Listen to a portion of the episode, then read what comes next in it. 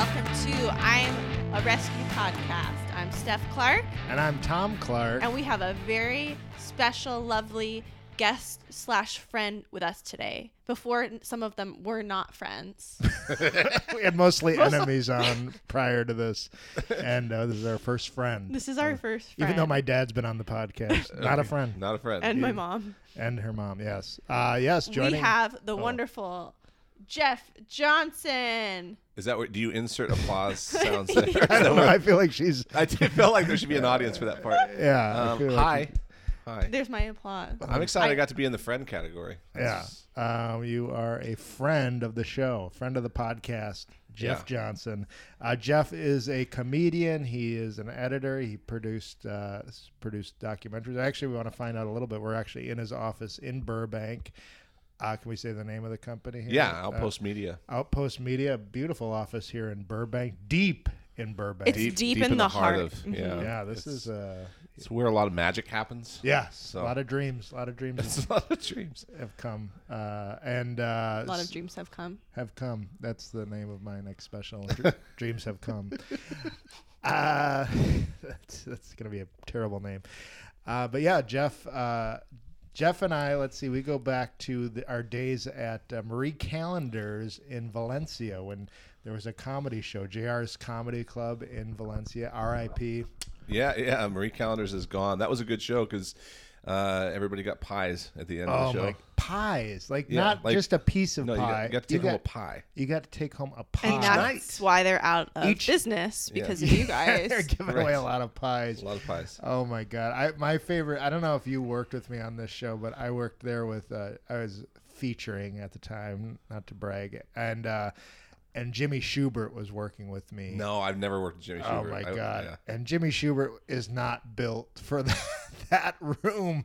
And there was some woman who was sort of just chiming in with each of the jokes, like that happened to me, or no, not know. you know, like just like very corny, like that's what she said, that type of stuff. And Jimmy just went off on her, and he's like, he's like you. I'm not gonna say the word because I, I like, but he's like you curly haired c word. He's like, called Marie it- Callender's? That's even we're- that's better. You Oh. curly haired c word. That's the name called of my special. Yeah, called her the. C- and like Randy, uh, the guy who runs it, is always like, "Hey, don't you know keep it clean." PG-13. PG thirteen. He just said that, and I was I died because the poor lady was just like, you know, she's like, "That's what she said." And he's like, "Shut up!" And he just called, and uh, it was like. And Jimmy just didn't care. Like Jimmy doesn't care if he has book back, but that was one of the funniest.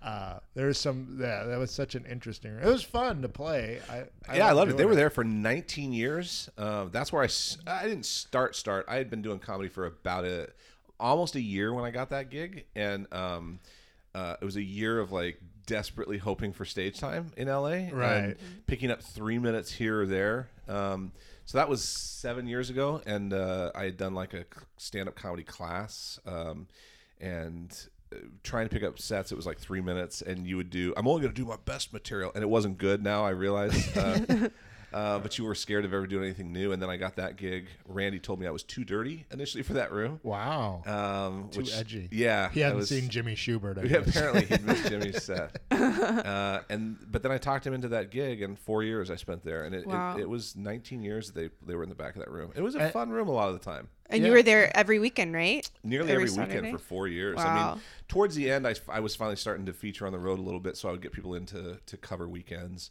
Um, I had a few people that would cover for me, but, but close to four years of watching, you know, people like you and um, you know Quindale. uh, other Quindale, and Yeah. and all these people that I kind of got to know. Uh, Don Friesen. I, I watched headline headliners and features for four years, Right. and got to host it. And the other thing I figured out really quickly was everybody was regular. So the second week I showed up, um, and I, I recognized people. I was like, "Oh, they were here last week." I was, I was like, "I better write." Right, right. Yeah, it forces you yeah. to work on It was new really, material. really good for that. It forced me to write a lot because I didn't want to feel like they were seeing the stuff, the same stuff every week. So and and for like for me as a as a comic, t- this like Valencia is like I I lived in Encino at the time, so it was probably like 20 minutes away. But it was like a road room. It was like It uh, really it was like a nice road crowd that was like there for comedy. They weren't jaded. They weren't in the business. So like as a comic to get a Friday and Saturday night weekend, you're staying home and to be able to work on material or you know just you know perform for 45 minutes or 30 minutes uh, was awesome. Like and, and as a as a new comic, you that's you you don't realize what a gift that was. I had And- no and- idea. And you got good so quickly, I think, because of that. Yeah, I, I had that real regular. Every weekend, I had two shows of you know, basically they told me to do twelve to fifteen minutes each night, and and as quickly as I figured out how many the regulars were there, I started writing really fast, and and I had you know I was I was thirty eight when I started, so I had a lot of stuff to draw on. I already had three kids. I had a lot of things that I was kind of trying to mine from. And the uh, the thing I, I didn't realize how good that room was for those experiences until now. I've been out doing the other road rooms, and and now I kind of miss that Valencia thing. I like doing Steph's uh, gigs, your gigs, a lot for the same reason. These the suburb gigs, I, I Right. like them a lot more than coming into LA. I don't right. I don't find a lot of um, uh, a, a lot of audiences that are necessarily my audience when I come into LA. Right. Um, I, I I remember Greg Fitzsimmons uh, was he had showed up like at an open mic I went to when I first moved out here, and he was like he was prepping his set for the like the comedy Bang Bang show, which was like the alternative comedy show because it wasn't because it's like that's like a different world like these alt rooms like you do the virgil or something like that which Yeah. are some of the altier rooms. It's like you got to prepare a whole different set than what you do in valencia. And to me it's like these comics like you got to be good at every every room. And it's mm-hmm. like these comics don't they focus so much on getting in. We were just talking about that like being in these LA rooms and then it's like well guess what? Like if you your money is out on the road and if you don't relate to those audiences y- you're not going to make money in this Yeah. business unless you suddenly become famous through you know whatever but you know whether it's Tom Segura or whoever they got good from learning how to work all audiences and I think people Yeah. don't always understand that Well, that's the one of the ex- experiences that jumped out at me was like doing this. I think ten thirty show in Hollywood on a Monday night, and uh, I was the show was at ten thirty, but I had no idea when I was going on, and I finally got up about twelve thirty, and all night you just kind of watch more and more people walk out, and I remember looking at that audience and go. I'm never in Hollywood at 12:30 on a Monday night. Like I work, I've got kids. Like I don't know what they're even gonna have, and, and so I just I just called it out. I was like, we have n- I'm you plus 20 years of bad decisions, and that's it. and um, you know, and, and so I, I I got him to warm up to me, but at the same time, I'm looking at it going, I don't think these are the shows I should be doing all the time. This isn't the best. This isn't the best thing for me in terms of that, but I can have a fun time in that situation if I want to. It's just a matter of like I don't. That's not. I, I prefer to be in Encino or or um, Westlake Village or you know Ventura. Those are the Yeah. audiences that I kind of and I, I just I, I love being in places like Boise or you know I got to go to Chattanooga and I loved it. I, it was just so much fun to me. Yeah, So, yeah, those road rooms. Yeah, we were just in Milwaukee, Right. and uh, yeah, and Steph loves Steph loves getting away from. I mean, she's performed enough now, but she loves Milwaukee. It's like her. I'd say that's like your second favorite. Yeah, I love Milwaukee. Yeah. It's great. And also, but like to go back to that Monday night, ten thirty, almost twelve thirty spot. It's Yeah. like you don't want to. You you have you have a job and kids. It's like I got a job the you don't want to you want to so- stay stay up till one in the morning for performing for like an in, like an indifferent like twenty something year old kids for people that who have I they, don't they know. don't have anything that they're really quickly relating to me. I mean, I can fight through it. I, I can adapt, but um, that's not that's not where I want to spend all my time, to be honest. Because it's just then I, I'm done at one and I'm driving back to Santa Clarita, and it's just it's a gr- it's a grind that I'm uh, not getting enough out of. I think I prefer to you know, like I said, do some of the suburb type stuff, and Right. I like road gigs now. I mean, I really am enjoying it. S- yeah, and I remember meeting you because yeah, you took over for uh, Randy's wife who was running the room. Uh, Uh, actually, the one I took over for at the end was Jamie um, uh, Alcroft. Oh, yeah, Jamie, Jamie Alcroft. Alcroft. He ran it for about a year in between Diana. Um, right. Yeah, and, Matt. That's right. Mack and so Jamie Alcroft was part of a comedy team. Mack and Jamie Yeah. uh, back in the seventies and eighties. I, think think, so. they were uh, they're pretty big. Like they had Yeah, lot had a had a TV show and uh, Yeah, and uh, yeah. So then, but Jeff took over for the, him, and uh, I just noticed Jeff was very jovial, very like. Yeah, very, very different from most comics. Like, sweet. and then I found out he was Mormon, and then it all made sense. Uh, yeah, or that I had been Mormon. Had been- Spoiler Yeah. alert. Yeah. Yeah. Because Um, yeah, because I think when we met, that's when you were sort of like had like we just sort of started talking. I don't know how we started talking about whatever being Mormon or whatever, but you you were basically telling your wife like, "Hey, I'm not going to church." Yeah, anymore. or or at least not too long before that, I guess. I had um, I had left. Basically, I, I grew up Mormon um, from the time I was, I guess, about 7 Um, my mom joined the Mormon Church, and uh, and when I went to college, I went to college at uh, Ricks College in Rexburg. There's no apostrophe, so it's not owned by him. It's uh, Ricks like Thomas College. Ricks, I think, is the guy that named it after. I'm Um, Rick. When right, I come I'm Rick, my and that's my college. Um, have a, oh, I was gonna say have a beer, read some books, but they're not. no, gonna, no, they're no not beer. about the beer. Have a um, root beer, and uh, so it was a Mormon college. It's now called. It's now BYU Idaho. So uh, it was kind of the two-year uh, version of of BYU, and so that's where I met my wife. We got married. Um, uh, I was 19. She was 18. like, Wow. super early. Um, That's like old though in in, in Mormon. years. yeah, most Mormon guys had gone on a mission though, so they were Oh, usually yeah, 21. So the girls a lot of times were, you know, 18, 19. But but I was young even for the Mormon guy standards. Um, Did you not go on a mission? I did not. I did not Oh, go on a mission. I just wasn't in. It, that's even when I was. Uh, I'm kind of the same way now that I was then. Uh, in terms of when I was Mormon, I wasn't really interested in convincing everybody else. Uh, and when I'm now that I'm not, I'm not really interested in convincing everybody else that I'm right. I just kind of I'm very live and let live in terms of whatever makes you happy. Do Right. your thing as long as it doesn't sort of tread on everybody else. Right. And that was is that the- where the conflict hap or not conflict? But you know, is that what the decision to leave the church? Well, it was ultimately the decision to leave the church came from that. It came from like Prop 8. Um, the church had gotten, and a lot of the members had gotten really active in the the California Prop 8 thing, which was like banning gay marriage. And I already didn't believe at that point because I had read some, I, I, had, I had opened some books that uh, you kind of would have stayed away from when you were Mormon. And I'd read more about the history, and it just, things just didn't add up for me, ultimately. It's one of those like Pandora's box kind of things. When you grow up in it, you have these blinders on. right? And I think in most experiences, Yeah, experiences, Tom relates to that with growing With up Catholic, Catholic. yeah. you, you don't look outside of that. You just you just sort of are fed what you're fed, and you you, You roll with it. Right, And and, you don't question it. It doesn't Yeah. seem weird to you because it's all you know. Right, like the body of Christ. Like people always made would people still make jokes about it. It's like no, it's just it's just a thing. It's like I don't really think it's the body of Christ. Like it's I don't think that's the blood of Jesus. It's- right. I just did. It was just sort of like something you learn and you just sort of like I don't I don't whatever. Like I got to be here for an hour. Well, Mormons was like three hours. oh that my was, god. Yeah. But I think Mormons look really strange to people who aren't. But when you're in it all the time, it's like you can't see the forest for the trees a little bit. You're just so in the mix that Right. um, everything just seems like this is just the way we do things. Mm-hmm. And then as people start to question you as you grow older, you start to maybe form some some concrete opinions about it, but you still have gone to sources that are based on uh, you know that are based and fueled in Mormonism. And you're taught to like stay away from outside things. You're taught to be really careful about what sources you're reading and what their intentions are.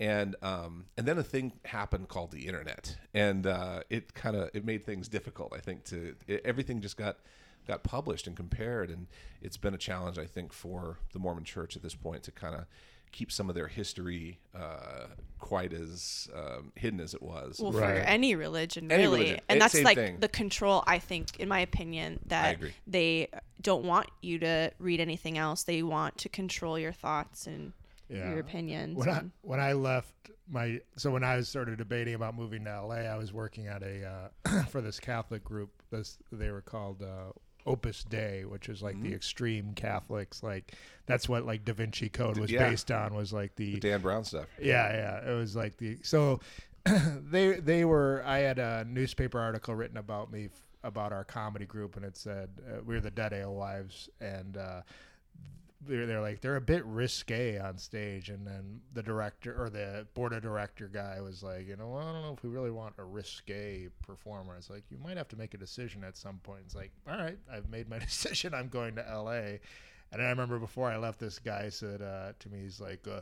he's very gruff and he's like uh, how do you think you're going to make it out of there with all the Jews and homosexuals running everything?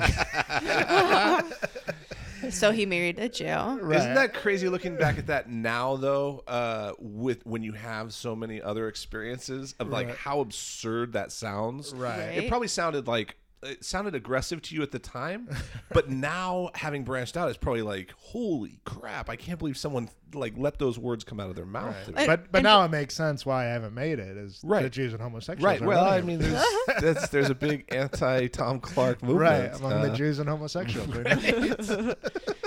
well, well, both of you guys seem to make decisions about love and like what you know to be open minded as to Mm-hmm. like whatever make to me it's like whatever makes you a good person, all for it. So once they start a- attacking gay people, then you're like, I'm not about this. that, that became a big core what we have in in the kind of post-mormon movement is what we call the shelf you have this shelf that you sort of store doubts on and then you have something that breaks that shelf and for me what broke the shelf was was um, that that sort of thing that i felt like was it was unfair and it was hateful. I don't think the people meant it to be. I really don't because I at one point I was of the same mindset because that's what I'd grown up with. I didn't think that gay marriage was a thing that should be done. And then I got to know gay people and I was like they're just people. You can take the word gay off the front. They're just people and they're looking for the same things we are. They're looking for love.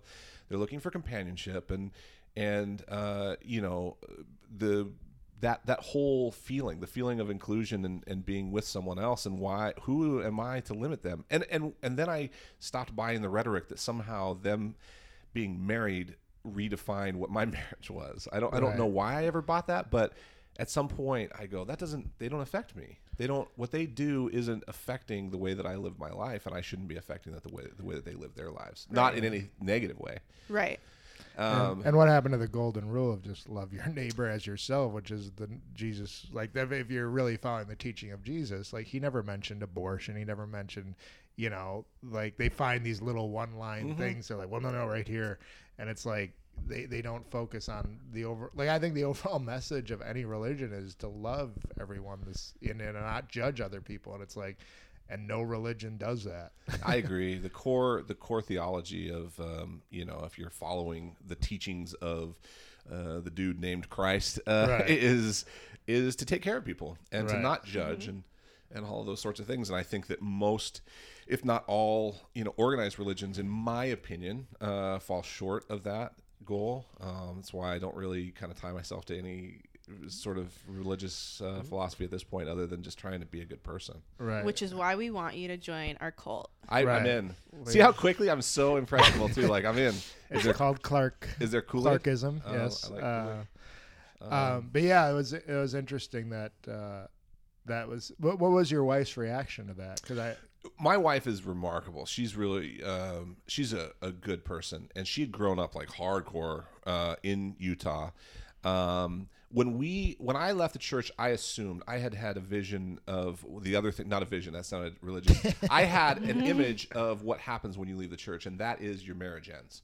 yeah because I had seen it in a lot of other people, and it was still kind of early on. In, in the internet and, and support forums and things like that weren't that big, and so I just assumed that that meant I didn't want to be her black sheep. I didn't want to be this embarrassment to her with her family, and so I kind of quickly progressed this idea of like I'm leaving the church, and uh, you know we're gonna you know we're gonna get divorced, and we got separated, and and I kind of did everything so fast without taking her into account uh, I just assumed this is how it was going to go. So we separated for four months, and she really, really fought hard, going, "This is stupid.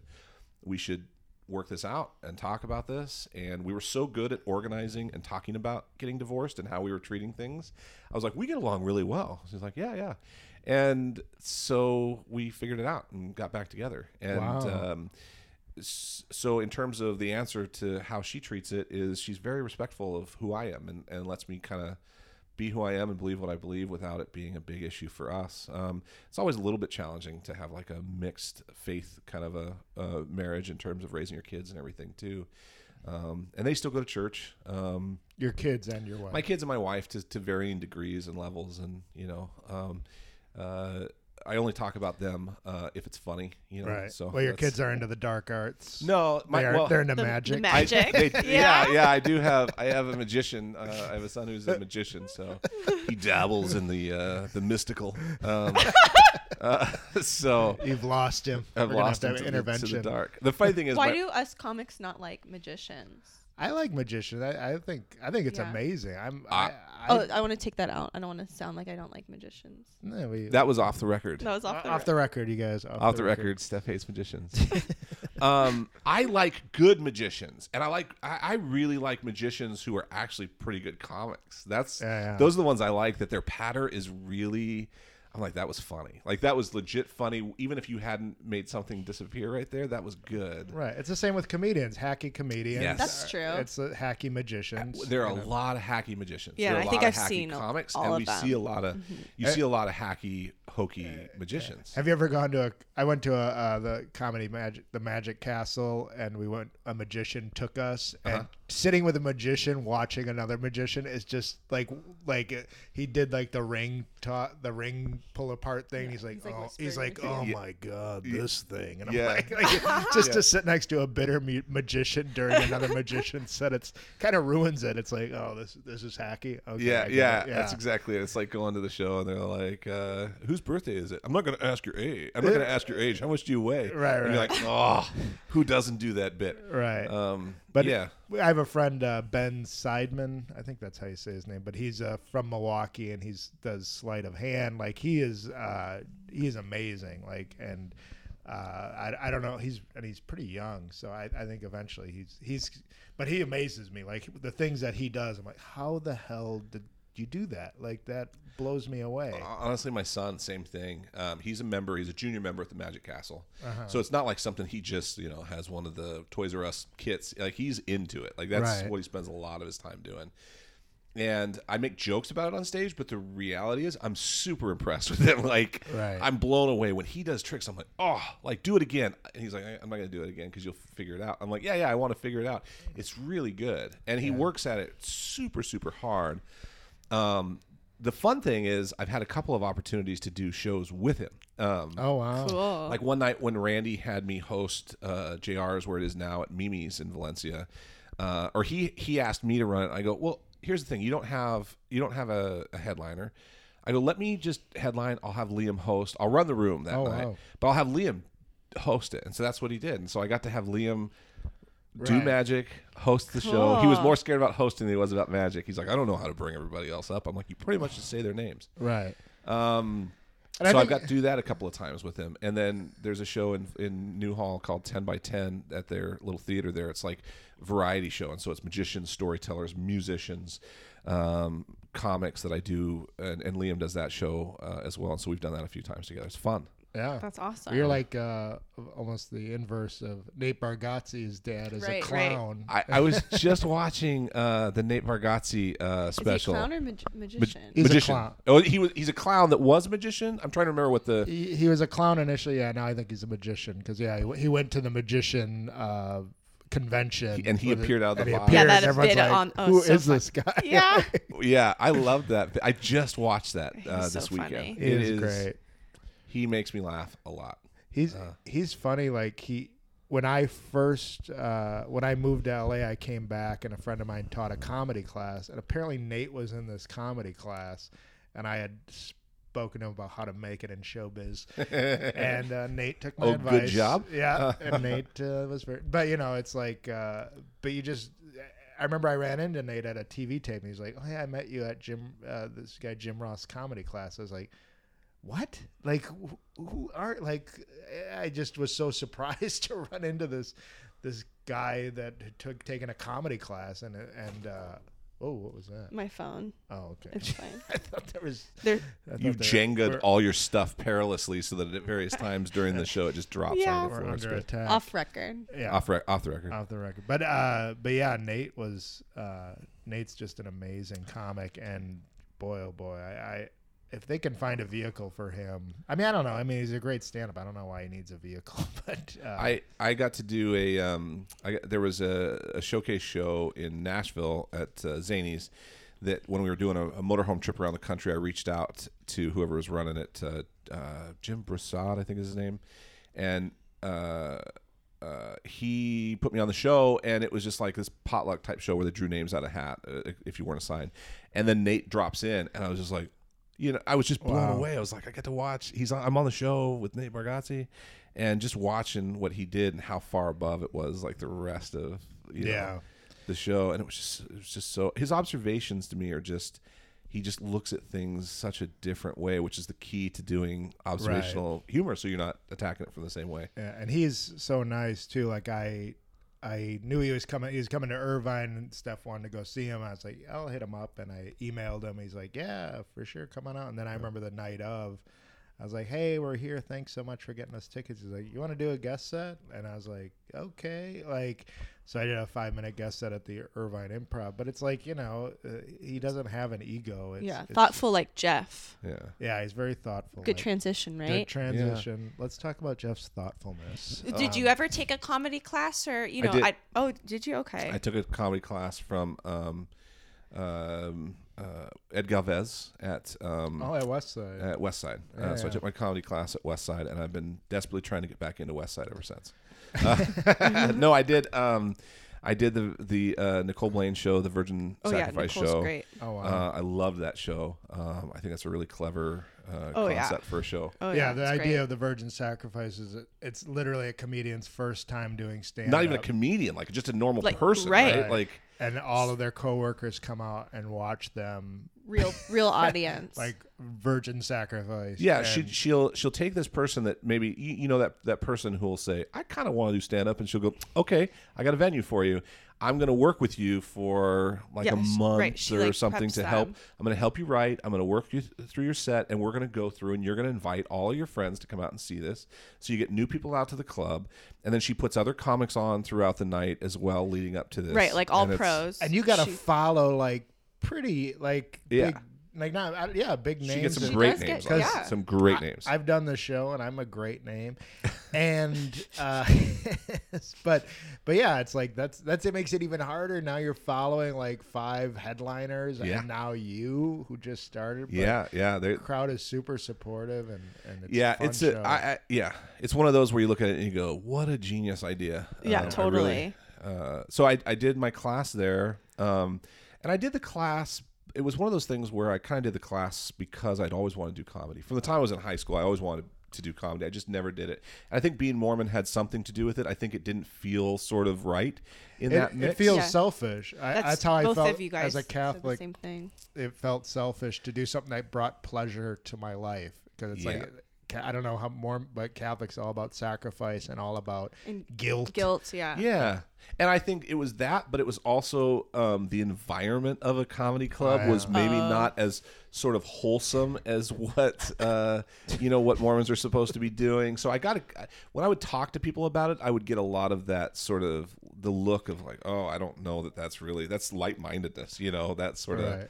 Feeling. And so um, I signed up. Yeah, and now they have a whole uh, Yeah, now dry they got bar dry bar, comedy, yeah, which yeah. is like totally built. Like it's like we're basing on our, our economy on Right. comedy. I have a question. So there's being Mormon, and then there's that show I watch on, I think it's Lifetime or A and E, escaping uh, escaping uh, polygamy, where Okay. it's like they're all married to that one dude who's Okay. in prison now, who's Uh, like. Warren Jeffs. and they're trying Yes. to, and then there's like a group of people that tries to get them out, and So uh, they're even more hardcore. Like I know well, I'm they're sounding naive. fundamentalists. What that is, and that's where I kind of stumbled into information for the first time. Was there was a book written by uh, Jon Krakauer. So um, Jon Krakauer was an author I really, really liked already, and I trusted him. He's the one who wrote like Into Thin Air about the Everest uh, expedition where everybody uh, died during that storm. He was on that expedition. He wrote um, Into the Wild about the uh, Oh, the, wow. the movie that they made. Uh, the guy up in Alaska. the guy up in Alaska that wandered into the wild and ended up uh, dying. Um, and he had a book called Under the Banner of Heaven. And I just read all of Jon Krakauer's books. And so to me, it didn't feel like a dangerous source.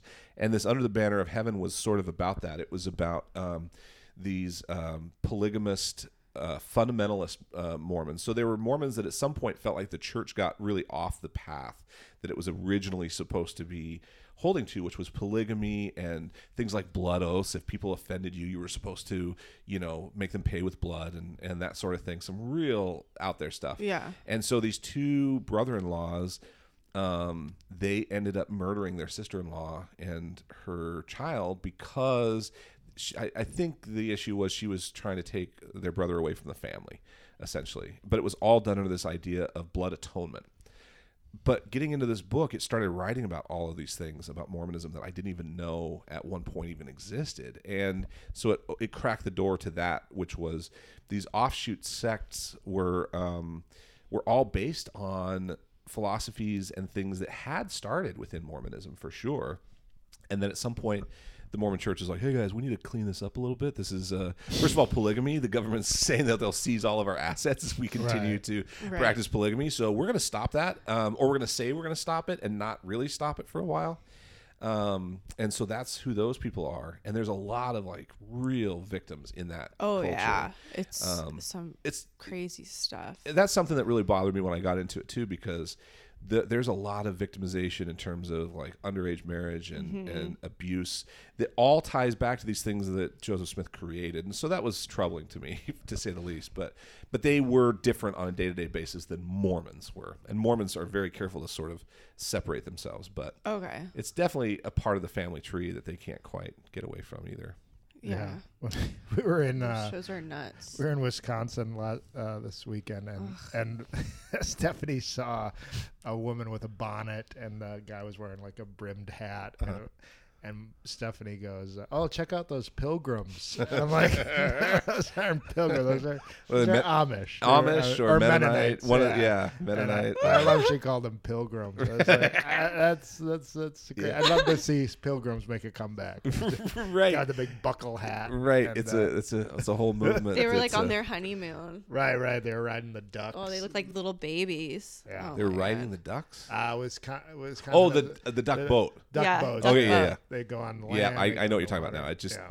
quickly I had a quick image of them riding their ducks into town. I was like, I don't, I Do don't you know that about. Mennonites? I don't They, uh, know how you They ride a duck. travel by duck as it was presented by the Lord. Right, You that's part of their travel- Rumspringa, Right. right? They when they get really crazy. Yeah. Go out into the oh yeah, world. Rumspringa is Yeah. like spring break. For, Yeah, uh, yeah. There they get to go get away from more. in Mormonism. between or, uh, juvenile and yeah, Amish, Amish. life. Yeah. Yeah, Um, so I um, one thing when we worked at uh, Valencia, yeah. So Jeff was always working on new material, and uh, so one night Jeff went up and he had talked about the recent death of his brother, and uh, Yeah. and it was very ballsy to to bring it up, and also v- not too long after. it was. Well, so here's the story with that. Is um, that was the week after. So uh, on a Friday night, the Friday before Mother's Day, about five years ago, uh, I got the call. My brother had had killed himself. And my brother always had a lot of problems, drug and alcohol problems, his whole life. From the time he was, you know, twelve on, something Oh like that. It was always a, a, a sort of a bad issue. He was three years younger than me, so he was, uh, I think, about thirty-seven when he died. So that was Friday night, and I had taken the Friday night off from JR's to go to my son's uh, opening night of his play. He was doing To Kill a Mockingbird, and so I, I had to go sit through that, and just my head was in this fog. And I remember calling Diana um, and telling her about that, and she goes, "Oh, well, we'll cover for you tomorrow night at JR's." I was like, "No, like I, I don't know what else to do. Like I can't. Like my brother and I weren't close, but it still shook me in a way that I wasn't really prepared for." And so I um I Can just I- got up on stage. It was I think Paul Ogata. It's the only time I ever met Paul, and so yeah, Right. I, I don't know if he's gonna he would remember it or he'd be like that guy. I think Paul Ogata was the headliner, and I just I didn't really plan on talking about it. Honestly, I planned on just doing a set, and then I got up there and I just like I don't know what else to talk about. I've got this thing on my mind, and so I did a couple of jokes that sort of just sprang to mind. Um, and the crowd laughed and they were really sort of kind about it. It was not the kind of thing you'd want to do all the time. Um, you know, I thought they were relatively funny, but they were definitely dark. Um, but it was really just this emotional catharsis. I had no idea how else to sort of talk about it. And I think you were there the next week, and I went up, and I think I had warned uh, Tony Diamco was featuring, and I think I had told him, I go, hey, I'm gonna. I'm gonna talk about my my brother just died. He's like, okay, no problem. And I had forgot. Go for it. I didn't have that conversation with you. What's And- he gonna say? Like, I, I have a lot of suicide bits I'm gonna right. do. So Again, I you know I I'd been doing it. Um, I think probably two years at that point. So I, I, you know, I think now I probably wouldn't have made the same decision. But at the time, it was just all I could think to do. It was all that was on my mind, and so. I go up and I do that. And again, the crowd's really kind and they're laughing, but they're also very warm. And, and it was, uh, and then I ta- I talked to you about it afterward. I remember I go, um, I was like, hey, I really probably shouldn't. I either shouldn't have done it or, or no, I go, I shouldn't. I should have talked to you before I did that. And you go, yeah, I, I wouldn't o- open with that a lot. and I go, I know. And that was literally the last time. I think I did it at a, I've done it a couple of times at an open mic, uh, you know, in Right. a But place that- sense where it didn't matter. That's but- sort of the beauty of being. You a- shouldn't a- cup block Jeff. All right, Jeff, bring back the suicide. No, stuff. no, I didn't. I didn't intend to. The funny thing is, you said that to me, and you were telling me something I already knew. Like I didn't. I, I hadn't planned on.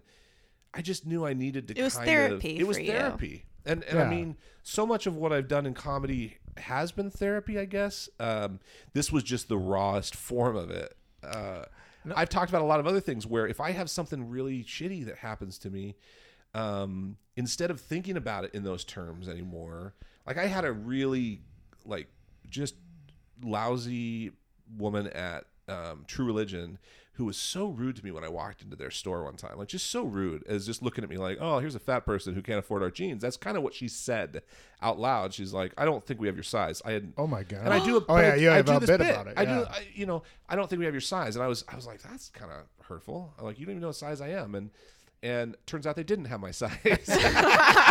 She's really good at guessing. Right. But you were, And, that's like your um, Julia Roberts moment. yeah, it was. And I've built a lot of my life on that slights. Like if people doubt me, that's kind of when I go, "Oh yeah, well, I'll show you." That's I've done that a lot. And so I had that moment with her and then she goes, then she says, "Our jeans are really expensive."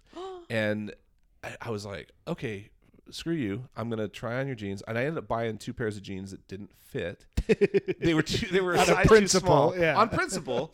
and then I had to go I Maybe had that's to her sales tactic. yeah, Right. and I had to go return them. Like I, I, I remember walking in and out of the, I think it was f- the Fashion Square Mall at the time. And I remember walking in and out of that stupid mall for three days with six hundred dollars uh, worth of jeans in my in this bag, and she was there every day. And finally, on the fourth day, I managed to hit the day she wasn't there, so I could return them. I wasn't going to return them when Right, she was there, but they didn't fit. And I had, uh, you know, I, I had these jeans in my car for three days, and I was like, I was scared of where I parked. I didn't want to, Right. You know, I didn't want to get them Like stolen plutonium in your. but I wasn't going to take them in the house and have my wife see that I bought six hundred dollars worth of jeans that didn't fit. That seemed really stupid.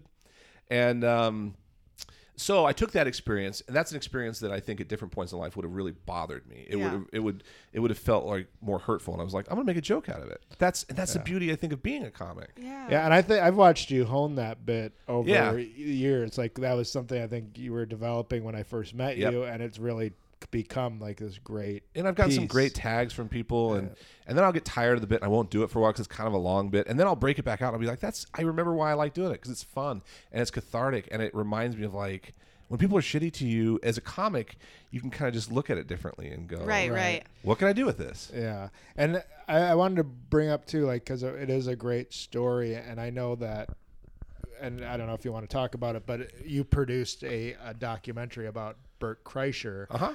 Um, and uh, I, I felt like there are elements of, of Bert's influence. Definitely, I feel like come across in, in your act, the way you control the stage, the way you tell a story.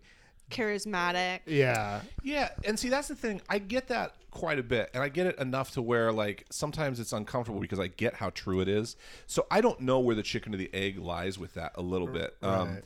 it's tricky for me because um, I didn't tell Bert when we first started that documentary that I w- had started classes to be a Right. comic, and uh, so about five months into filming.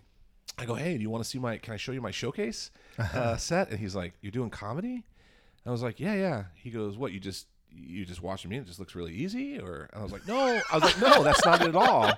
I go, I wanted to be a comic before we started this. That's why I was interested in it. I love this. that he thought it had to do, It with was him. really Right. Yeah, I was like, you This know, is my, hard. My chest is pounding, you know, and I was like, no, it's not that at all. I just love comedy, and I've always wanted to do that.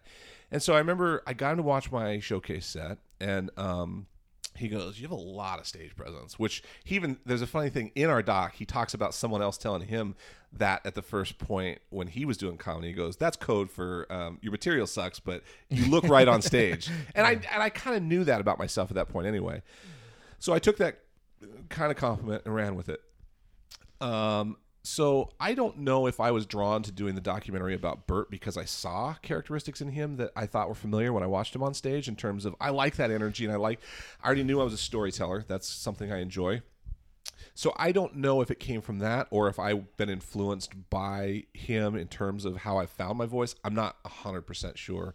I just know I get that that I get that compliment a lot, and it always makes me kind of go. I, I mean, I'm the same way. I get Norm Macdonald all the Okay, time, and yeah. it's like it is frustrating because I feel like people are trying to figure out like why, Who do I compare this to? or well, why are you good? Why are you good at this? It's like uh, you, a shortcut. Oh, you, Yeah. you're Norm Macdonald. You're doing Norm Macdonald. It's like it's like no, I just talk the way I talk, and it just happens to sound like Norm and Macdonald. and also too though like you we like norm like we went to Yeah. his Yeah. show and you like bert you wanted to work with him so we comedy's subjective and we are gravitate towards those people that maybe reflect on who we are a little bit And, and for Right. me, it, my influence is Steve Martin. It's like I'm trying to sound like Steve Martin up there, but because of my delivery, it sounds like Norm Macdonald. And I, I never really watched Norm Macdonald until people told me you Yeah. sound like Norm Macdonald. And I was like, oh, I get it. I think it's kind of natural. That's what we tend to do. We we try and describe everything in ways of like how do how do I tell you about Tom Clark? You know, Right. oh, I saw this guy Tom Clark. He's really funny. Um, kind of like Norm Macdonald, or Right.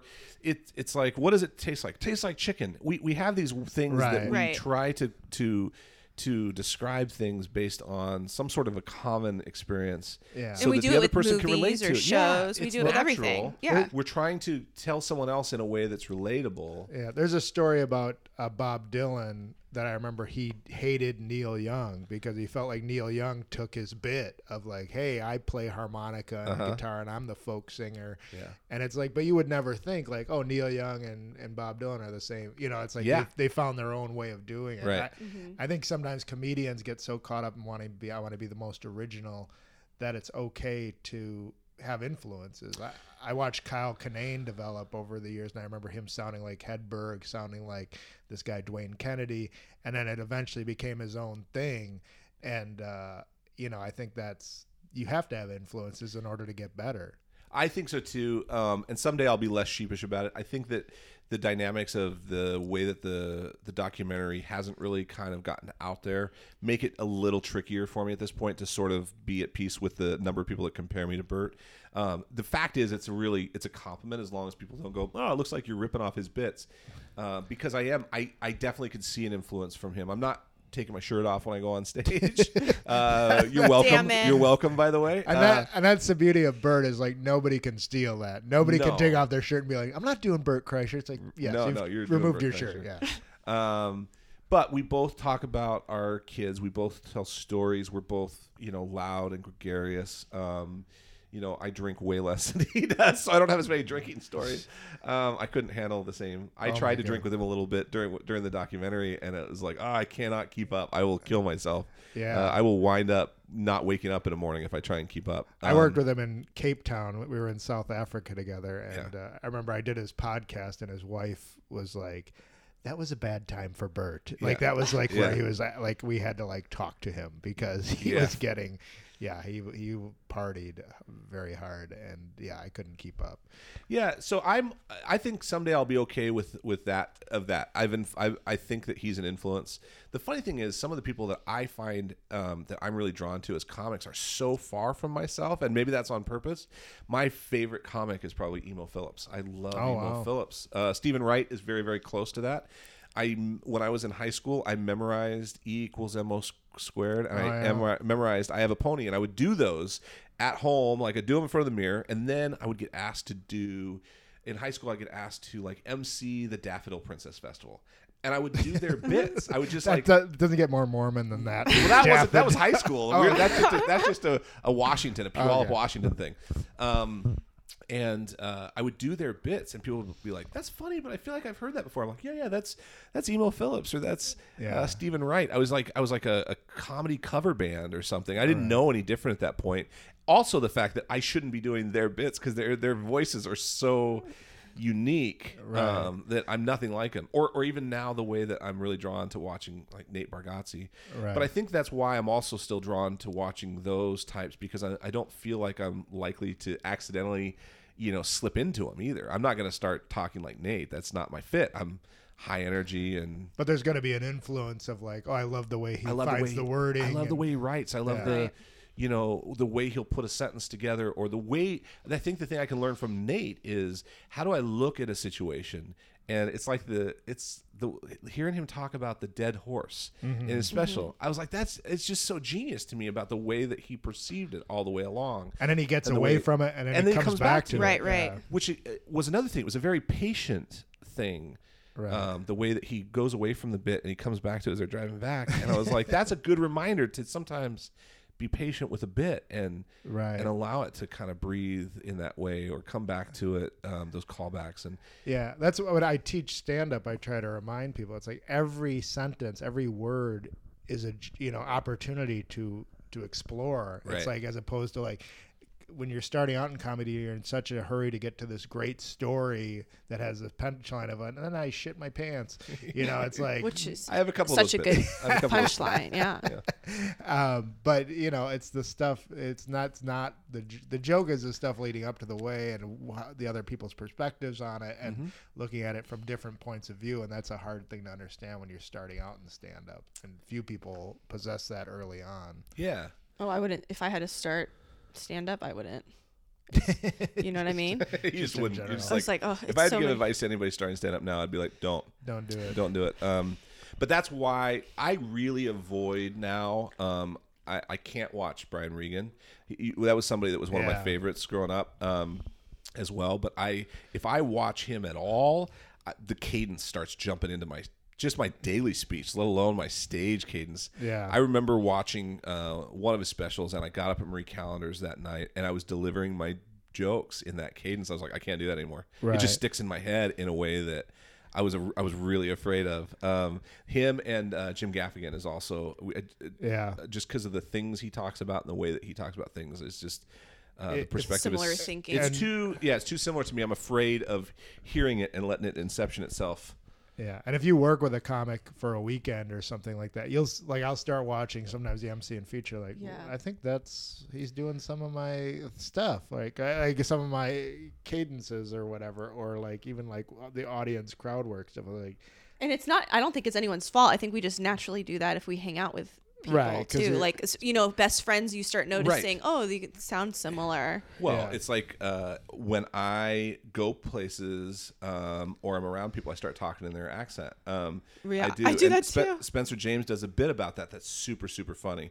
But I was just uh, I just had this experience that's like that. Of I, I was working with uh, Flip Schultz uh, and Rondell Sheridan. And um, so Flip and I were backstage. and We were talking about one of his bits, and he talks about uh, a bit where he is dating, and he's the girl's like, "Do you like Cardi B?" And he's like, "I don't even like cardio." And and he kept talking it through and was asking me questions about it, and it got somehow the phrasing got in my head. And I got out on stage. And I did the normal bit I, I do about having grown up Mormon. It was like the Mormon Church at 19 was like, "Hey, buddy." Do we want to send you halfway around the world, stick you on a bike in a suit, and have you tell people about Jesus? What do you think about that? And I was like, What do I think about that? I think I'm going to get married. I, I don't even like cardio. And I was like, Where did that come from? I've never Right, right. said that. I've never said that, but immediately talking about the bike, all of a sudden, I go, I don't even like cardio. And I go, and, and while I'm on stage, I was like, that, I just did his line. I just did Flip's line. uh huh And I went backstage and apologized. He goes, it's not that close. You're fine. But it's that feeling of like that conversation. Right. Right. And then you go on stage and you're kind of in the moment and it just finds its, it's- way in. and it's the rhythm of the words like I Mm-hmm. think it's the other thing it's comedy is poetry comedy is is a rhythm and it's like cardio you know it's just like it's just that's funny cardio is just Yeah. a funny word Yep. And uh, and yeah, you find that stuff.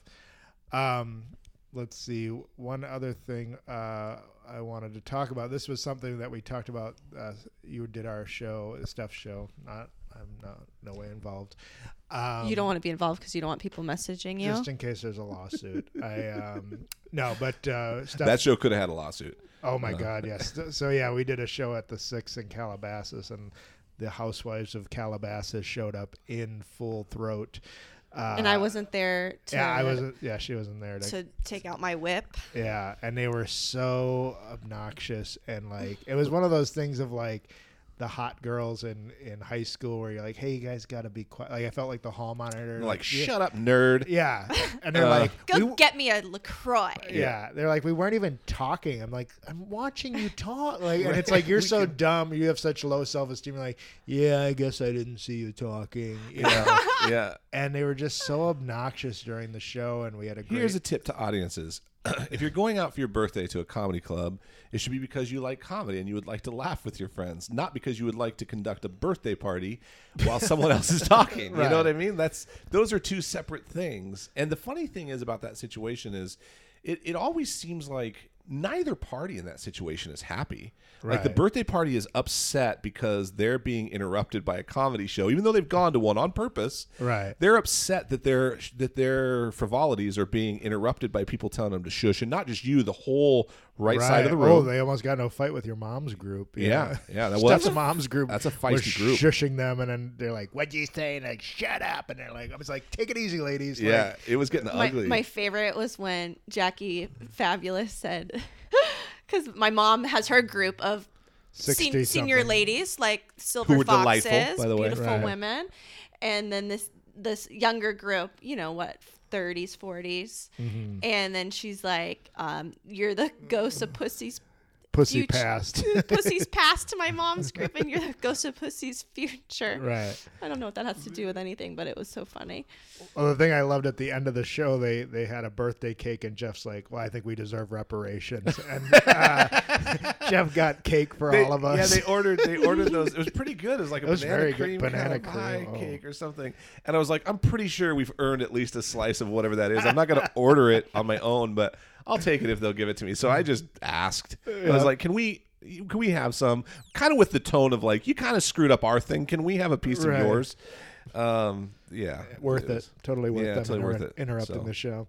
Um, but but at the show we were talking about something interesting, which was uh, previously on this podcast we had Matthew Gosson on, and he talked about how Richard Dreyfuss might be his dad, and it's a great episode. Check it out. Um, but Jeff also has a similar story. Yeah, right? I'm a rescue as well. Um, I guess this is that is that the segue? Yeah. Um, so when my brother died, um, so, so it was that it was Mother's Day to I guess New Year's Day. So New Year's Day, I made one of those like This of this past New Year's. no, no, the the one, the one After your like, fi- brother's yeah, like four years years ago, ago. four, Okay. five years ago he died, and something like four and a half years ago or something. I made this New Year's Day post. You know, the kind of self-indulgent Facebook, like, you know, I'd had a really good year, but I was sort of struggling with it. Like, I, a lot of things in my life were really good that year, and so I kind of had posted that. I was really grateful for the year I had, but it was tough to sort of.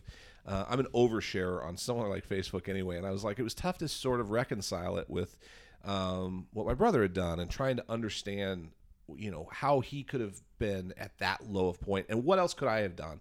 So I posted this and just put it out in the world, and like a couple hours later, I get um, an email from like a distant relative, essentially, um, saying, "Well, I read your post, but the thing you should know is that um, you're not going to necessarily understand everything your brother did because um, he's really your half brother. Like nobody's telling you in the family that y your dad is is not who you think it is. The guy that you think is your dad is not your dad. Oh my gosh. I got an, is an email, and I I was like, oh, that is How about like a phone call? Right. yeah, like- yeah, yeah. I was Take like, care. Love Bye. your love your Uh, comedy. right and so so uh, i showed my wife and she's like no there's no way that's true. Your family is really kind of loud and outgoing and there's no way they would have kept a secret for what is 40 years. Yeah.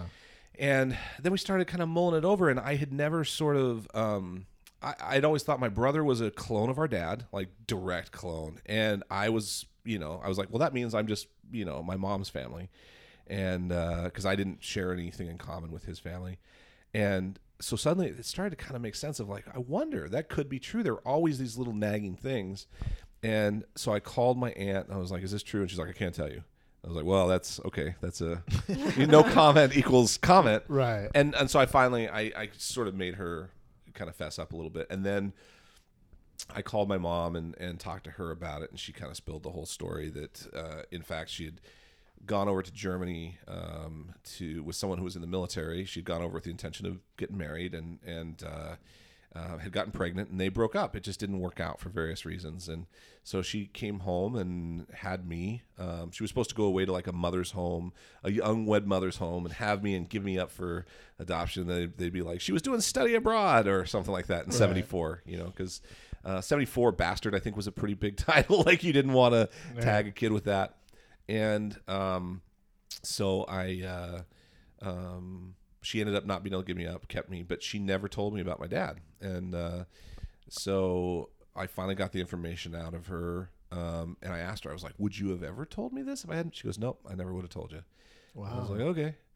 And so And what's that like to to get that information? Like uh, to find out? Like I can't imagine. Like, do you feel like it? Like not to be, but I mean, does it feel like oh, everything's a lie? Or It does very Yeah. much. That's exactly the way I felt. It's very disorienting. It it was because I wasn't super close to you know what I thought was my dad. Like I had worked hard to sort of reestablish a relationship. They, my parents got divorced when I was five, Oh, okay. and um, he had moved away, and I worked to kind of reestablish a relationship with he and his wife and the stepkids um, to try to have some sort of family, you know, Right. you know, bond and connection.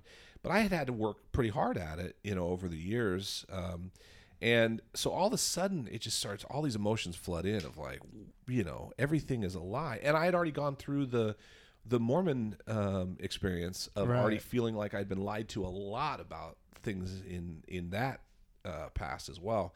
So I was really averse to lies at that point. It really bothered me. right. Um, the idea that you're you're it felt like uh, like a uh, was the name the Bourne you know Bourne identity? yeah the Bourne identity kind of stuff where it's like uh, your identity is not the things that happened to me all those years happened but it's all based on sort of a start point that didn't that wasn't Well, it's, real it's like in the usual suspects where he looks on the cork board and he's like, Yeah. "Wait a minute, that that like yeah, it felt like that. It Yeah. felt like I was starting to piece things together. There's weird things like um, I've always had a really, really strong tie to my mom's family name, which is Frame. That's her. That's my grandpa's last name. And I was always sort of upset that my mom hadn't been born a boy because we didn't get to keep that name that meant a lot to me. Um, so when my mom got divorced, she married another guy um, when I was uh, eight, and she had me get adopted from by him and change my name from Shepherd to Johnson. No one asked me; they just did it. You know, they're like, ah, now you're now you have a new last name. I always had this tie to my grand my grandparents' name, and then I find out that was what I was born as. That was what was on my birth certificate. you were frame. I was a Frame. I was born Jeff Frame Okay. and uh, so that was really upsetting to me too because I had wanted to change my name coming out of high school and I didn't because uh, I thought it would hurt my mom's feelings and so Oh wow. you feel kind of betrayed is what it comes down so to. So the one, so the guy who you thought was your dad for so long, he just went along with it, Yeah, everybody or did. like, and how closely, like when your mom met your your She- the guy who's not your dad. Yeah, the step the first stepdad was within a year I think after I was born. I think Oh wow. yeah, I was maybe a year. And so the brother that passed away, he He was a half brother because He's he a was shepherd. He's a sh- he was a shepherd, but he also got adopted as a Johnson, so we both got our names Okay. changed. But he was um, he was the son of um, uh, the guy that I thought was my dad, was a shepherd, right. and um, and my mom. So he's a half brother. Which again, the logic of the family relative is not necessarily solid that we wouldn't have that connection. We still have half of our genes or what they are. Right. So this relative that emailed you. Uh huh. But they, they just said they said essentially that they just felt like it was wrong that people weren't telling me, and I really appreciated finally someone Yeah. sort of Yeah, s- yeah. speaking up. Even when you think about, I've got three kids and like medical history. Exactly. Like if something the hell? happens, you Like- should you have the right to know who your biological father is. I have the right to do the with that information with I uh, Yeah, that I choose. absolutely. And if she wanted to keep it from me as a kid or whatever, fine. But by the time I was an adult, I was really I I, I was I was just dumbfounded that she would not tell me as a grown up. Yeah. Once I hit adulthood and was heading into marriage, I think you, you take someone aside and be like, "Hey, here's you know here's what you need to know." How much did that change, like just genealogy wise, or even ethnicity wise? Did that change? Like, was your was your father like like? Did you find out like, oh, I'm this father I had in Germany was this, this, this. A Nazi? Uh, yes, that- was a Nazi. Turns out my dad's a Nazi. I see why they didn't tell me. right, right, right. I know I- too that, much. That was the first joke that I wrote about this. That's I went up on stage to talk about it, and I go, I, I said, my dad. I found out my dad was in in the army. It was in the military in Germany uh, when my mom went over there, and I told my my friend, and he goes, "Your dad was a Nazi," and I was like, uh, "I was born in '74. I don't think that they had a big." Um, Just the one guy who was holding out. Right, just it. the one like, holdout for we, it. We will win. um, no, so flash forward to now, and l- l- I just barely called my um, uh, birth father. What, do, what do you call that? My uh, biological father. Yeah. I just called him a w uh, two weeks ago yesterday, I think, Wow. for the first time. So I've been stalking him on You almost um, called him, or you did? I did. I did did call, call him. him. So I've sat on this information for almost five years, and and the reason is I didn't.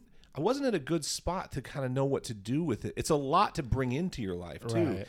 and you kind of want to go. Do I know enough about this person? Like, what kind of chaos could I be bringing in? I've read good stories. I've read bad stories. Um, and so You're I all about that research, like. yeah, I, I was looking stuff up and I found him pretty quick um, based on the name and, and where he was from and Is he and st- is he still in Germany? no, he's uh, he's an American. Um, he no, he's uh, he lives in Butte, Montana, which is very germ- Germanic. Wow. I Wow. don't, there's no German ties to that. Um, so He's a militia member. Right, starting militia the member. Nazi party in. Uh, uh, yeah. So You never I- know I nowadays. sort of stalked them as much as I could on Facebook, but he doesn't have Facebook. His wife does, but hers is really locked down. And then one of his stepdaughters, like you you just can't see much. There's Right, no right. almost no posts. And one of his stepdaughters has a lot more stuff on there. So I discovered her first. So here's the here's the thing I went through. I saw I found her on there, and I'm just kind of watching, you know, just kind of observing. And about a year ago, she posts a picture with her sister and was like, and and it was like, I'm so grateful for my sister. I was like, holy, sh- I've got two sisters.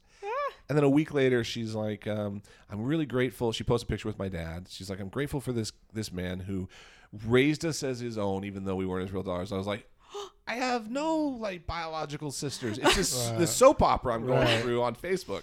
nobody knows. Right. yeah. And then like less than But then- yeah, I'm but then you're experiencing the learning- whole thing. you're It's like learning- a telenovela, you know. Right. It's like, whoa, what's gonna happen next? and you're learning about him through their, her post saying like, oh wow, Very- he seems like a good guy because Yes. she seems to love this She's- her dad. Yeah, and and so it's these little bits and pieces. And at one point, I thought about hiring um, a private investigator, and I and I just didn't. And so about two weeks ago, she posts a picture with the other her sister and with a guy that she's like, I'm so grateful on siblings day for these two, my brother and sister. And I was like, I was looking at him, and I clicked on his Facebook profile. And I looked at his picture more. I was like, he looks like my dad.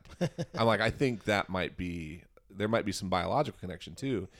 And um and I was clicking on their Facebook a lot, and I was like, they look, you know, he's they live in Billings or Bozeman, Montana, and they've got like four girls, and they travel. And I was like, that looks a lot like like my family in a lot of ways. And I was like, I, you know, now I had this quick urge to go, you know what, I'm just going to throw caution to the wind, and I'm just going to start calling. So um, on a Monday afternoon, uh, the guy I made the documentary with, he's like, "You just got to, you got to call." And so I sat in this office and I started, I just started looking up the information I had, and I called about twenty wrong numbers or, you know disconnected wrong numbers. And I finally hit one that was his wife's cell phone, and uh, it was. How'd you um, do that? Just, just. ju- there was just like people search, and Okay. you could find out only certain uh, a certain amount of information without paying extra for certain things. Mm-hmm. and so I didn't want to pay like nineteen ninety nine a month to find these Right. things out. And so I finally found a number that was his, and it was his his wife's number, and I called it. And I, I was like, "Hey, uh, can I speak to Rick?" I like the like how do you what do you say? It's a boy. it's a boy. Um, and You she gotta do said, a bit "Yeah." like She goes, "Well, this is his wife's cell phone." I said, "Oh, okay." And I was like, "Oh, please don't ask me any questions because I don't know what to say to you. I don't even know what to say to him." and I, she goes, "Well, who is this?" I said, "Well, this is Jeff Johnson. I'm just looking. I'm looking for Rick Rosa." And I probably shouldn't have said his full name, but you know, whatever. Um, the Damn uh, bill collector. right. well, that's what I thought. I thought I'm going to feel like a bill collector, or she's going to ask more questions, and I'm not prepared to tell her. And so she gave him the phone, luckily, without asking anything else, which was really kind. I was really grateful for that. And so I just said it to him. I go, "Hey, um, so you're Rick," and I, I go, "So were you in the military in 1974 in Germany?" He's like, "Yeah." I said, so you, I said, I think you knew my mom, Connie Frame. Um, he goes, yeah. Oh, and it's, it's, the answer got longer, and I go, I'm pretty sure that makes you my dad. He goes, I was wondering if that's what you were going to say next, or something Oh, like wow. that. So he knew, and um, you know, he said this really great thing to me. We had this, we talked for like two hours, and uh, it was really emotional. And he said this great thing to me, which was, um, he goes, he goes, I, I don't know if I could say every day of my life, but he goes, nearly every day, nearly every day of my life, I've thought about you, wondered where you were, how you were doing, who you are, like nearly Wow. every day. And that was the thing that I was, I think, afraid of in reaching out. I didn't want to call a person and have them go, yeah, I know I made you, but I've kind of moved on. And Yeah. I'm that- doing my own thing, and I don't really have room in my life for this. And that's what Matthew ran into was that there wasn't, there's no closure for Yeah, him well, yet. you know, yeah. that's Richard Dreyfuss. He's very busy. right? This is why. I mean, I don't want to defend Richard Dreyfuss, but let's be honest. I mean, He's not that busy. Maybe right not now. that busy anymore. he Maybe not was that busy, yeah. I was afraid of that, and I think the truth is, if I were saying honestly, what kept me from contacting him all that time, I needed to know that I was finally in a place. Like I, Where you can I take it hadn't either dated way. Since I was 19, I wasn't used to a lot of rejection. I was like, I didn't want to get rejected and not be ready for it. And so I needed to be at a place where I finally said, you know what? No matter what he says, I'm okay with it now. I just want to hear a voice on the other end of the phone, maybe ask a few questions and, and see what happens. And um and and so to hear him say that was really that was a really nice thing to hear, you know. Yeah, wow. Wow. And then that I- almost made me cry. Yeah, it- I tear I Uh, teared up a Stephanie, we And- need crying on this podcast Yeah, if if we're you- gonna make it.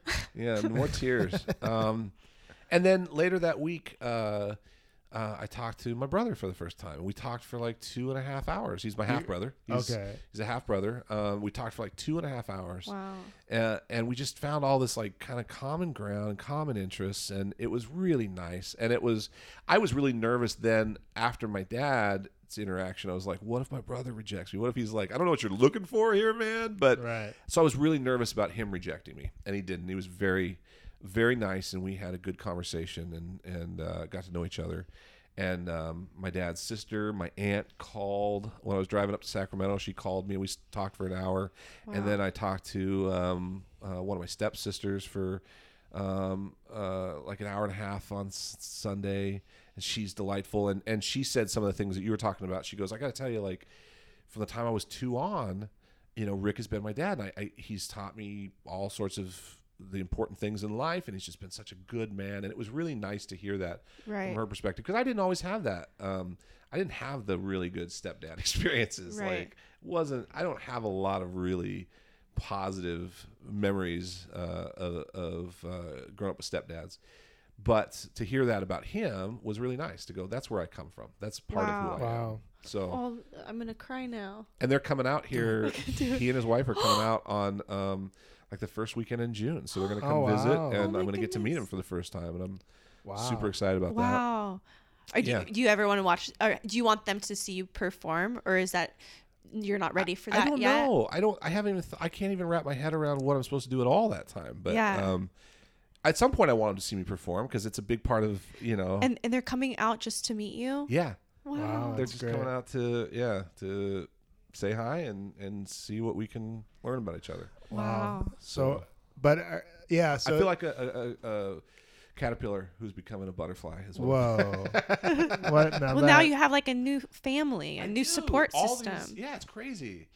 Which should, as a comic, selfishly lead to more material. That's, That's usually what that does, right?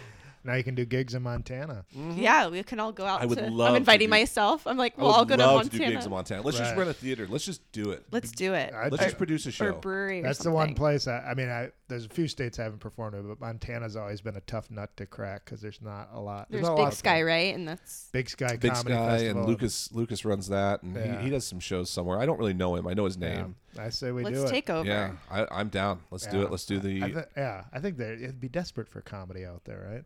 there must be opportunities. Let's Right. figure it out. Is that where the president's heads are on the mount? No. Oh. I'm trying to find a kind way to like. Let you down. No, that's South Dakota. I'm- but I'm sure somewhere there's presidents' heads There's on a probably, I was gonna there say we probably could are. perform there on the- presidents' on the heads. There are president's presidents' heads on their, all their coins, I think, and their dollars still in Montana. Montana dollars still have the president's heads. Yeah. For a smart girl, I say stupid shit. Yeah, that's, That's that's all right. Eh, It's all geography, one- come it's on, eh? all one big You're not- um, um, underpopulated kind of blob over there. To Yeah, you. it's like, all, yeah, it's like Montana, North Dakota, South Dakota. It's all like one. Yeah, area. it's one area. It's like to it's. me. Do you remember? I don't. There was that meme that went around when George Bush was president about how he saw the world, and it was like this. These sections where it's like, "Here be monsters," you know. That, like- remember that quaint time when we thought uh, he was silly? Uh, Yeah. What a good time that was. So I think so. Just uh, we'll sort of bring this uh, to a finish here, but I feel like like did you feel like like you really discovered comedy later in life and Mm-hmm. really started doing the things that you wanted to do? I, is that sort of true? I- Is- Very is that late. an awakening or I don't? it, it was uh, awakening is as good a thing to call it as anything a renaissance whatever I, I don't know how best to look at it other than to say um, at some point right around 37 38 i said you know what? People are kind of they tell me i can't do things a lot. People will tell me i wanted to do triathlons. I was like that looks amazing. And people would be like no you can't do that. And so i just started doing them i just started doing sprint triathlons. And um, I'm that way with a lot of things. And so the more people tell me I can't do something or that it's irresponsible, the more I'm like, watch me. And, and around 37, 38, I, I was working for a, uh, a guy that I just didn't really care for how he treated me anymore. And every day he would tell me things when I would try and talk to him about stuff. He'd be like, "You don't have any idea what goes into running a company. You have no idea what it takes." And and then I'd have people tell me the same thing about comedy, like, "You don't know what it takes to be a comic." And uh, I want to make a documentary film, and so I just did all those things at once. And like look at at you, you have your 37, own I go, business. Yeah, I, I I left the company I was at, making really good money, and I started my own company, and I built it up from uh, with a partner. We built it from the two of us. We now have 28 employees. Um, and I started comedy at the same time, and I started shooting the documentary at the same time. Wow. I go. I, I, I think I started to believe I was like I'm almost middle aged. I'm just I'm just gonna settle in. And people are telling me to settle in, and I finally I kind of woke up one morning. I was like I'm not ready to just settle in. I'm still interested in going after some dreams. I don't know where they'll go. I don't know. People ask me that question a lot about comedy. Like, what do you want it to turn into?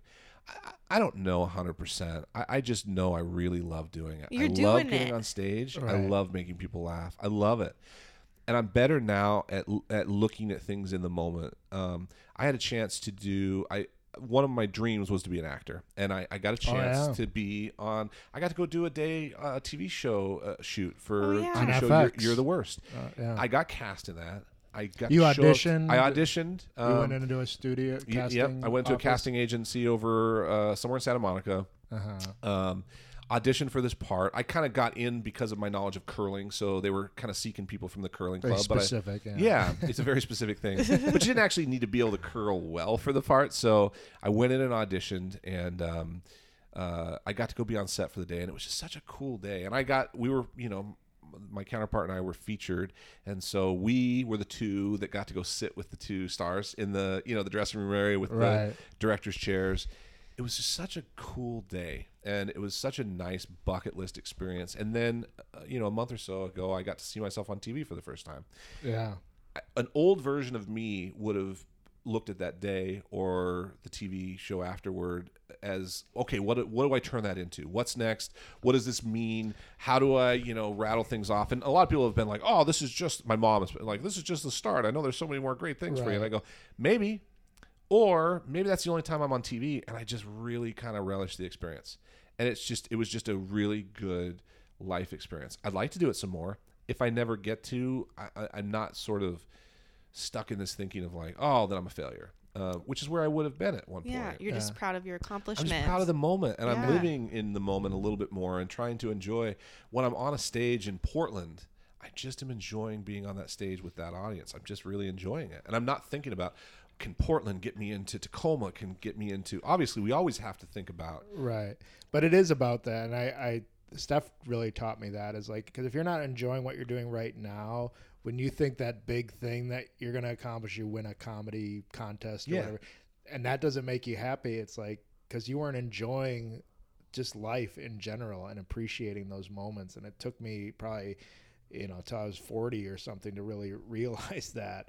and for you too, it's like that, that was where I was at. It was about, it was really late thirties. Yeah. where I started looking at things as their own their own moments and their own individual moments. And I, I, I, I regret a little bit because I think I've allowed myself to wish so much time away. And I've got three kids that, you know, I've got a 20, a 17 year old, and a 12 year old that I go, I think I didn't slow life down enough along the way and watch those things um, in But ways part- that I should have. part of that too is like, well, maybe if you hadn't done that, you wouldn't have, you wouldn't be where you're at now. Yeah, everything is part of it makes up who Right. I am, and it's even hard for me to like. I I can't look back even at Mormonism and be angry about growing up that way too much because had I not done that, I don't go to this Mormon college. I don't meet my wife, who is you know the greatest. I mean, she just Mm-hmm. really lets me. She's so supportive. Lets me run off and do comedy shows for Yeah. no money, and you know like She's so nice. I met her at your. Oh, I yeah. bartended Yeah. your party, your Christmas party, a couple years ago, and she just has such a warm heart. You can just tell she's a genuine good person. You She know? really is. She's a much better person than me. She's a special ed teacher. Oh, stop. Like no, she's like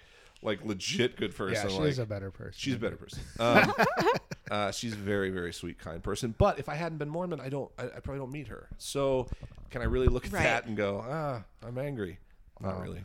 That's uh well this has been great. I think just uh listening to this story like this is really when we do the podcast, you know, just that journey of of where you were and where you are now and uh thank you so much for being Yeah, here. you made me Yeah. cry. Yeah, Yeah. yeah. I, Uh, I enjoyed it. It's, it's fun to talk about it now. Yeah, and Jeff is very funny. He um what, what you Where can we the- follow you and all that, right? Well, I wanted to mention you did the Las Vegas uh, Oh, yeah. comedy festival. The You- satellite. You, you, well, no, he he finished in the top. I finished three. the top nine of the World Series of Comedy in Las Vegas two years ago. Yeah. Um, uh, I'm not really. I don't.